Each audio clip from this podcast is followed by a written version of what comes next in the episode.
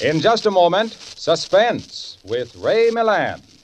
Say, Harlow Wilcox, do you know what day this is? Do I know what day this is? Does a dame know what a date is? Does a truck driver know what a spark plug is? Well, I... Why, listen, my Autolite friend. This is the day you plagued me with silly questions when I tell you about Autolite resistor spark plugs, Autolite stay full batteries, Autolite ignition systems, and 400 other Autolite. I guess I got you, Harlow. That's not the answer. Why, Hades, ladies, of course that's not the answer. Here's the answer. This is SP Day, Autolite Resistor Spark Plug Day. And furthermore, it's the day before T Day. Tea day? Sure, that's tomorrow, Truckers' Day. Oh. The day all the American Trucking Association fellows get together in Washington to chin, chuckle, and chortle over their carefree careers as their trucks cross the continent with no thought of trouble or terrain. Well, how come? Well, my friend, I wouldn't say that Autolite spark plugs and stay full batteries are wholly responsible, but, uh, well, use your own judgment. I'll take your word for it, Harlow. Now let's switch to suspense.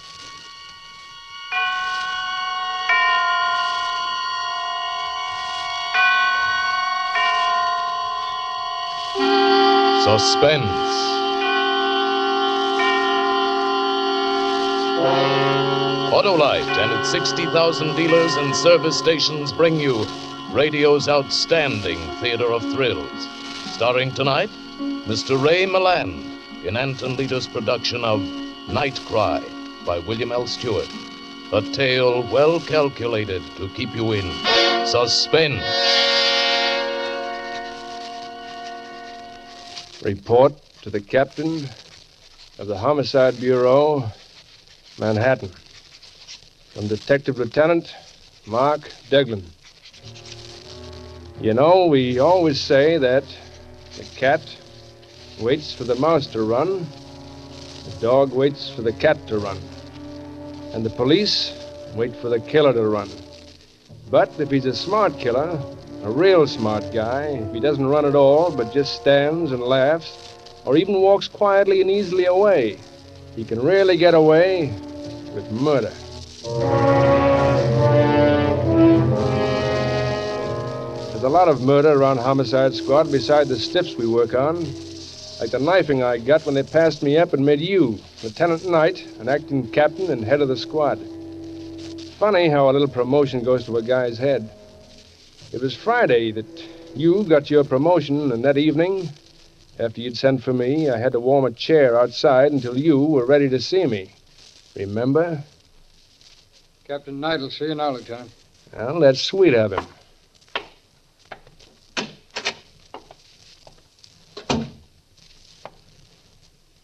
Come on over and have a chair, Deglin. Uh, Mark? Sure. Why not?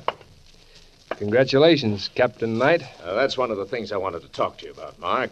You know, I didn't want this. I didn't do anything to get it. Sure.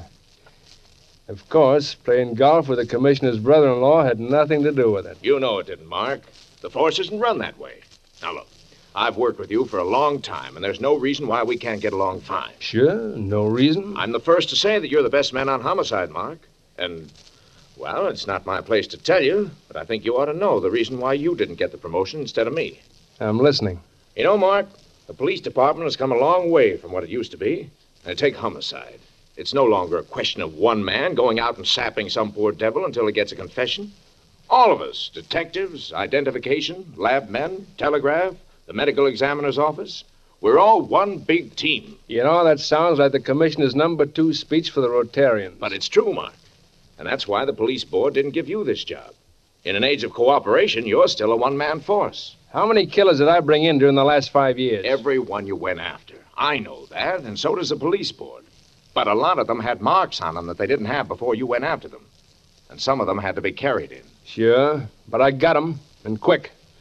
Some of them I even had booked before that team you mentioned got around to deciding what killed the victims. I know that, but there's always a chance that the next time you'll bring in some guy who had nothing to do with it. Yes? He's on his way. It's a call. Now, you and Riley will take it. Now, look, Mark. Yeah? Riley's a good teammate for you. He's proud of the force, you know, and he'll be just as proud of your work as his own. And we'll talk about this later. Sure. After I bring in another killer.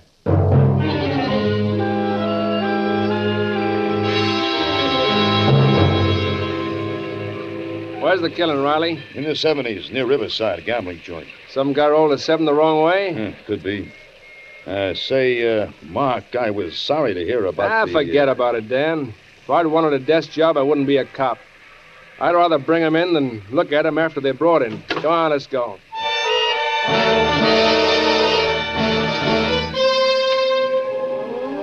And for a minute, I didn't mind not getting the captaincy.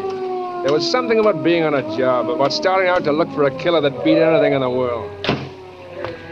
We got to the big brownstone that was the gambling joint. Riley and I walked up the front stairs through the rain. The patrolman on the door let us in. There were three guys in the foyer. One of them was a good looking guy in a dinner jacket, with a look in his eye that probably came from watching a lot of guys try to make a four the hard way. The second was a patrolman, still writing in his notebook. And the third was a guy on the floor, dead. He was partly on his side, and there was a knife in his back. He was wearing a suit that had cost plenty before he spoiled it by bleeding all over it. The patrolman saluted as we came up. Corcoran, sir. The doorman called me off the beat. The dead man's name is L.O. Morrison. Uh, Mr. Karlstrom here is the owner of the club, and he says. Save it, Cork, until we ask for it. Yes, sir. What do you think, Riley? Mm, he's dead, all right. Well, take another look at that stiff. Hmm? He's got a fresh cut over one eye, which he must have gotten before he was killed. Yeah, you're right. It wouldn't be that bruised if he got it when he was killed. Well, let's find out how he got it. All right, you. Yes, Inspector? Not Inspector, Lieutenant. Lieutenant Deglin. Oh, yes, I've heard of you, Lieutenant Deglin. Well, stick around. You'll get some first-hand knowledge. What kind of a joint is this? Well, uh, this is a private club. The members have their own keys and let themselves Oh, a key club, huh? Yes, that's right. Who'd the dead man have a fight with? Well, I don't like to say this, but he had a fight with Kendall Payne. I asked Mr. Payne to leave. Kendall Payne, uh, isn't that the guy who was a war hero? Yes, that's right. War hero, huh? And he's still fighting the war. Well, having a key could come back after you threw him out. Yes, he could have come back. Was he alone? No, uh, Miss Morgan Taylor was with him. Where does Payne live? Well, I. Uh, here's his address book, Lieutenant. Payne is in here. Thanks. Okay, Dan, you can finish up here. I think I'll look up this war hero. Well, uh, Mark, don't you think you ought to wait for the medical examiner and the ID boys to arrive? Why? I don't need the ME to tell me this guy is dead, nor identification to tell me he had a fight with Payne. This murder is tailor-made, and I'm going down and try Payne on for size.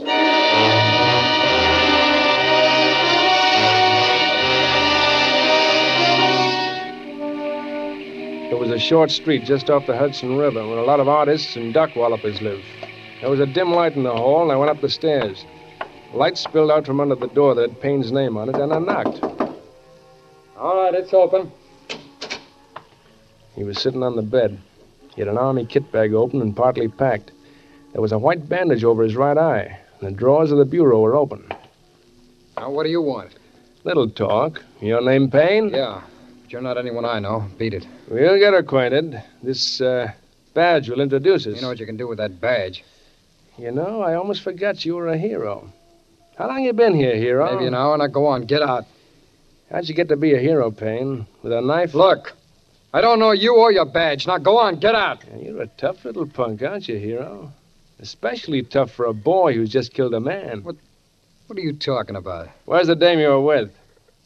Maybe she can tell you about the guy you had a fight with, then went back and killed. Look, you keep her out of it. Look, Sonny. You were maybe tough overseas, but back here you're just another meatball. Now talk. What are you, a tough cop? Well, let's see how tough. Sure, I'm a tough cop.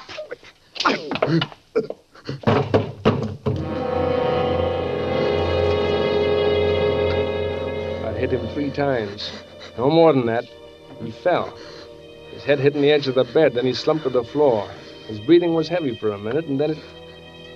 and it stopped. I stood looking at him, rubbing my knuckles. Then I reached down and felt his wrist. He was dead. Well, there was another trial the taxpayers wouldn't have to pay for. I got up, went to the phone I'd seen in the hall.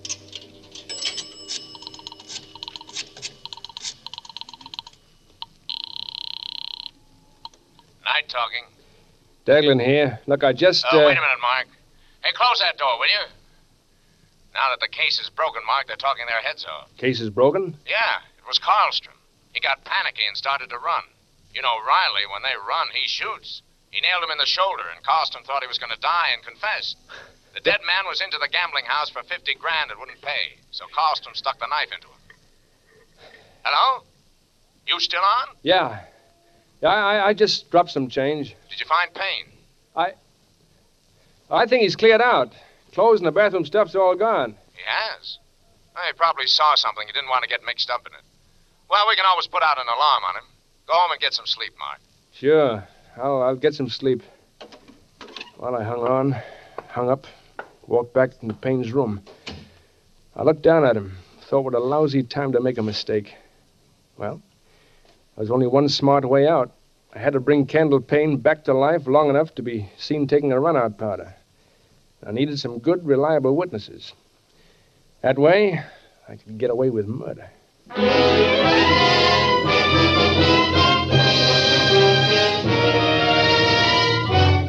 For suspense, Autolite is bringing you Mr. Ray Milland in radio's outstanding theater of thrills, Suspense.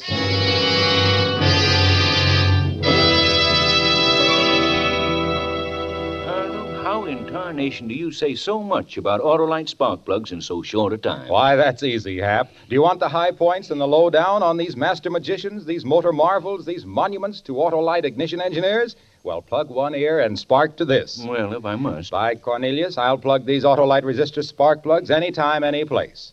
Do you want your engine to idle smoothly as a sultan's harem, purr as contentedly as a Persian kitten, run as tirelessly as a perpetual motion machine? Well, I... Then you want Autolite resistor wide gap spark plugs. Why, that wide gap in these new Autolite resistor spark plugs means as much to your car as Donald Duck means to duckdom, Jessie means to catdom, Lassie means to dogdom. No. Why, by Cornelius, when you replace your old narrow gap spark plugs with the new Autolite resistor wide gap spark plugs, your car refuses to be satisfied just to run better, save gas, and save dough. With Autolite resistor spark plugs, you cut interference with radio and television reception. That's important, mighty important. And what's more important, you ought to get all your neighbors to march right down with you to buy a set of Autolite resistor spark plugs tomorrow morning. Do it right away, Hap. Don't keep me in suspense. Okay, Harlow. Here is suspense. And now, Autolite brings back to our Hollywood soundstage Mr. Ray Milland as Detective Lieutenant Mark Deglin in Night Cry, a tale well calculated to keep you in suspense.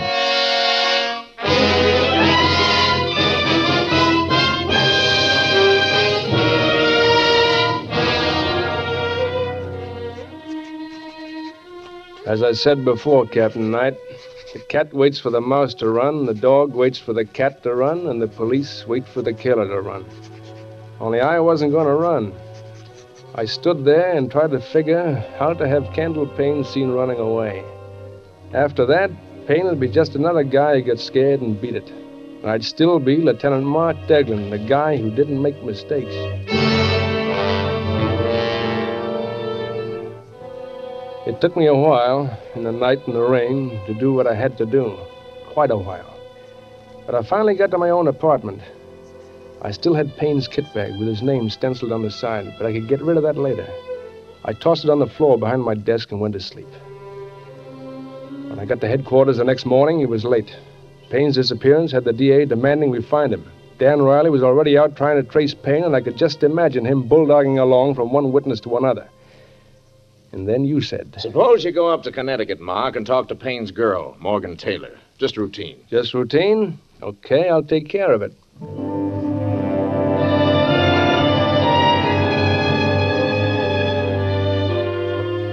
I found where Morgan Taylor lived from the Greenwich post office. It was a low, rambling white house set back from a tree lined road. The girl who answered my ring had dark hair that came down around her shoulders and wide gray eyes that were sure and young and lovely. Yes, You, Miss Morgan Taylor? yes, I am. I'm Lieutenant Mark Deglin of the New York Police. Oh, You know where I can find Kendall Payne? oh, the silly fool. He said something about leaving last night, but I thought he was just being dramatic. When was this? Well, I I went down to his place with him last night after we left the gambling club. I've been seeing a lot of Ken, but I just couldn't keep on. He was always getting into fights and picking arguments. So I told him I wouldn't see him anymore. That's when he said he'd leave. And that's the last time you saw him? Yes. But there's something else. Well, yes. It wasn't time for my train yet, so I walked around in the rain. Then I remembered that I had a date to meet Ken in town tonight, and I went back to tell him I wouldn't be there. But he wasn't in his room. I had no idea he'd really left. You think you might have gone back to the gambling club? Why do you ask that? Well, after you left the club last night, a man was killed. The man Payne had a fight with. And you think he ran away because of that? He might have. Ken was, well, pretty neurotic. You in love with him? Oh? I'm very fond of Ken. But that's all, Lieutenant. But I'd hate to think that anything happened to him. You've no idea where he is now. If you'll wait a minute, I'll go with you. I was just getting ready to leave myself. He might show up to keep that date with me tonight at Morney's on Bleecker Street. We can wait for him there.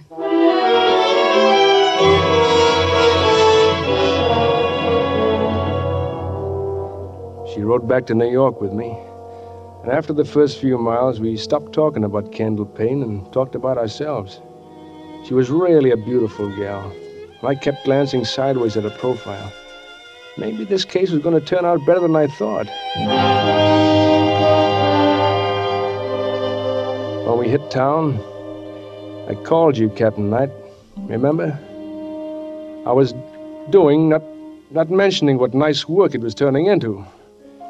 And then Morgan and I went on to the restaurant.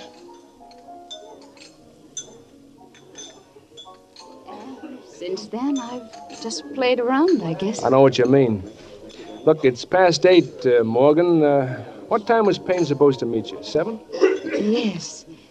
It looks as though I've been stood up. Well, he must be pretty scared to stand you up. If it were me, I'd risk even a murder rap to keep the date. Thank you, Mark. Want to take me to dinner? Well, it's a good thing you asked me.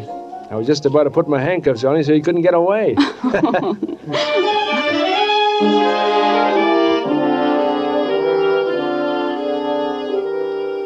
I got into headquarters early next day.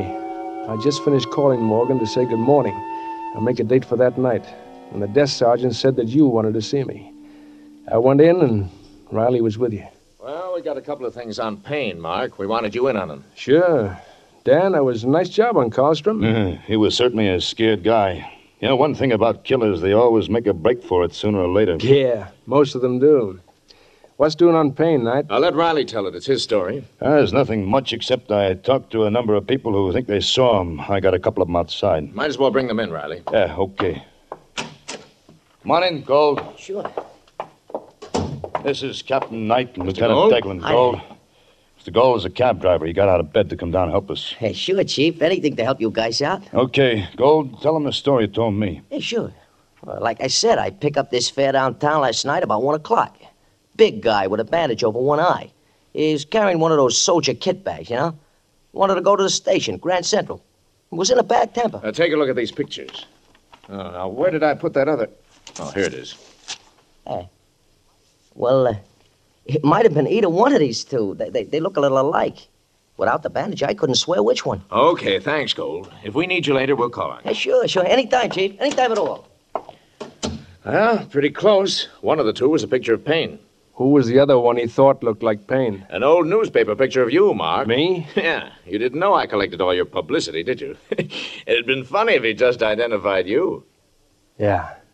Yeah, very funny. Who's your other witness, Riley? An old lady who lives in the house across the street from Payne's place. Will you come in now, Miss Meacham?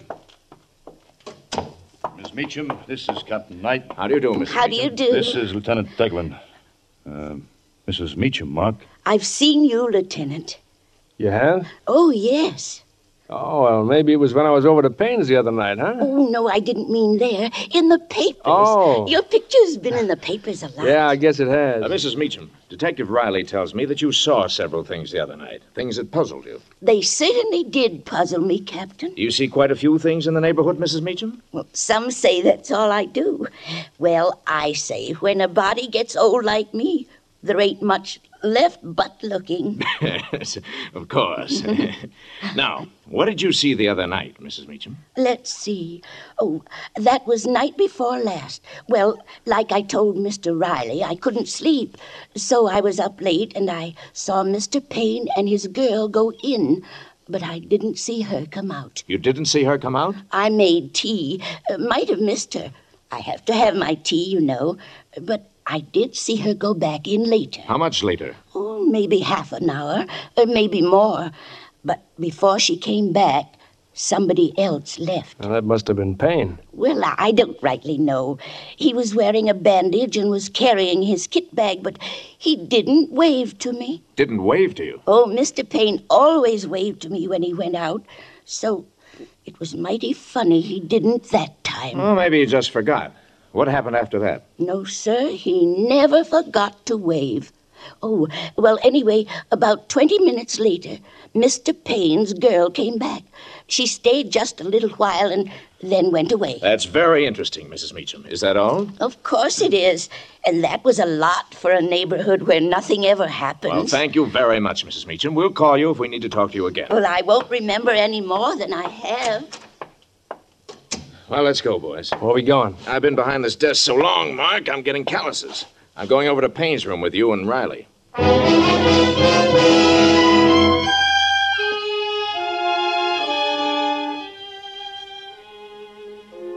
room was as I remembered it, except there wasn't any body on the floor and the police technicians were there. Now, let's see now. The old lady says she saw the girl come in twice, but never saw her go out. Any other way out of here, Riley? Through the window. Let's take a look. You men through with this window? Yeah, all through, Captain. Found plenty of prints of some guy, probably this Payne. A few prints of a small man or woman. Uh-huh. Let's look at this window. I stood watching. They weren't going to find anything looking out of the window.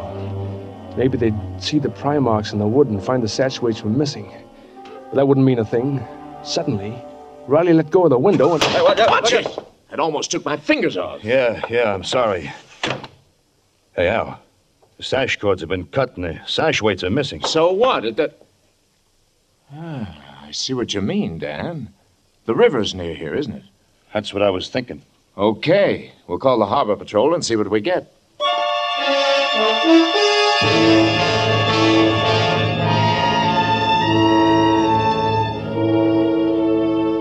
So Riley had finally bulldogged into something.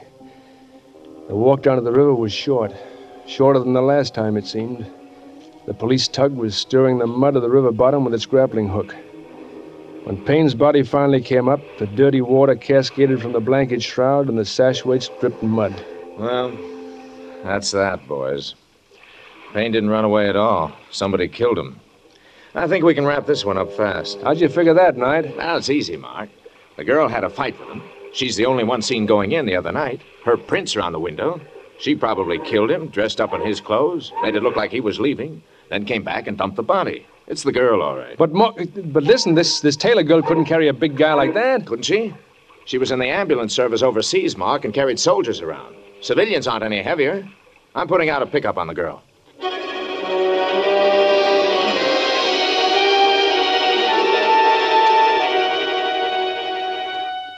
Well, that's the way it was. I had an out, but it was the one out I didn't want. I didn't want the chair getting Morgan Taylor. Not when I wanted her. I'd have to fix it some way. I had to go home and think. Well, I hadn't been there long when.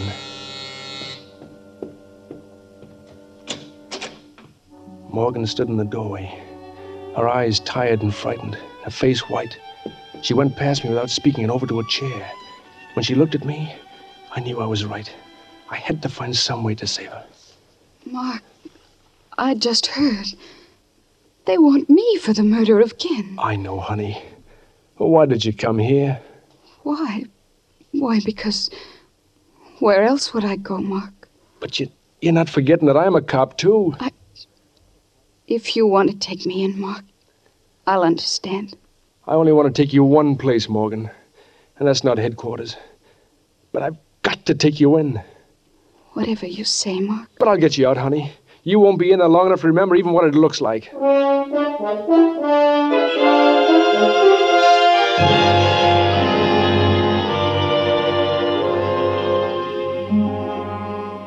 After they booked her at headquarters, I went back to the apartment. I had to figure out some way to save her and myself. But first, I had to get rid of that kit bag. If she'd seen it, everything would have been ruined. Besides, it was stupid to leave it around. Then, then I had an idea. There was one way out. That was to write this report to you, Captain Knight, and get out of the country. Then, when she was freed, she could join me. She was worth running for. Only wouldn't really be running. I was walking away. Well, that's that. So long, Captain Knight. I won't be seeing you. I picked up the kit bag with Payne's name on the side, went down the steps.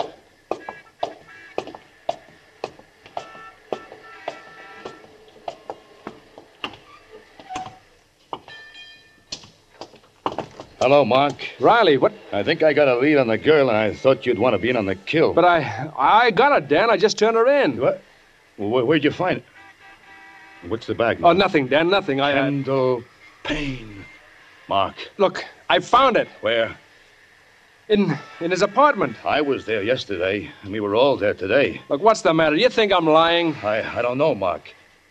Say, what time were you at Payne's the other night? Look, Dan, I got something to do. Look, we'll talk about this case later, huh? Wait a minute, Mark. That cab driver picked out your picture as well as Payne's. The old lady said she'd seen you. Maybe they knew what they were talking about. Listen. You weren't surprised when we found those sash weights gone, or even when you saw Payne's body dragged out of the river. Oh, there's nothing worse than a cop who's turned bad. Mark. Get out of my way, Dan! Hey, Mark, Mark. I had to run. Everything had been crowding in all day. That cab driver, the old lady, the kit bag, and now Riley. Pushing in like a bulldog with his questions. I had to run and keep running. I had to get away before he could ask another question. Mark, don't run, Mark, don't! Ah, ah.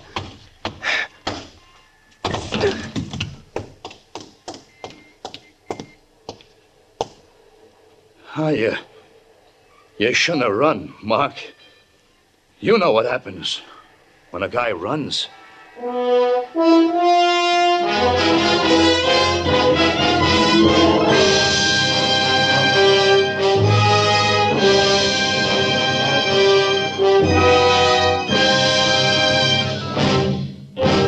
Thank you, Ray Milland, for a splendid performance. Mr. Milland will return in just a moment. Say, uh, Harlow, uh, what about Autolite's, uh... What about Autolite resistor spark plugs, stay full batteries, ignition systems, and over 400 other automotive, aviation, and marine products? Yeah. Oh, let's save it for next week, Hap. While we salute the safest, surest, sanest drivers under the sun. And by Cornelius, I didn't say under the sod. That's the truck drivers of America, Hap. Dependable as a donut is dunkable, as a resistor spark plug is sparkable, as an Autolite product is superbable. Say, these wonderful truckers have got me wound upable. I'm delighted. I'm autolighted. By Cornelius, I'm excited. Uh, Harlow, before these good friends have been good nighted, remember. Autolite means spark plugs. Ignition engineered resistor spark plugs. Autolite means batteries. Stay full battery.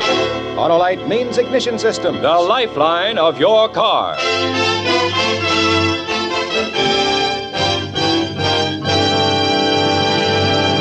And now here again is Mr. Ray Milland. It has been such a pleasure to appear here tonight with this great cast of suspense actors, and I'm expecting almost as much pleasure from listening next week when radio's outstanding theater of thrills brings you Lucille Ball in A Little Piece of Rope, another gripping study in Suspense. Ray Milland may currently be seen in the Hal Wallis production So Evil, My Love. Tonight's sus- suspense play was adapted from the novel of William L. Stuart, Night Cry, which will shortly be made into a motion picture. The music was composed by Lucien Moraweck and conducted by Lud Gluskin. The entire production was under the direction of Anton M. Leader. In the coming weeks, Suspense will present such stars as William Powell, Agnes Moorehead, John Garfield, Edmond O'Brien, and many others. Make it a point to listen each Thursday to Suspense, radio's outstanding theater of thrills. And next Thursday, same time, hear Lucille Ball in A Little Piece of Rope.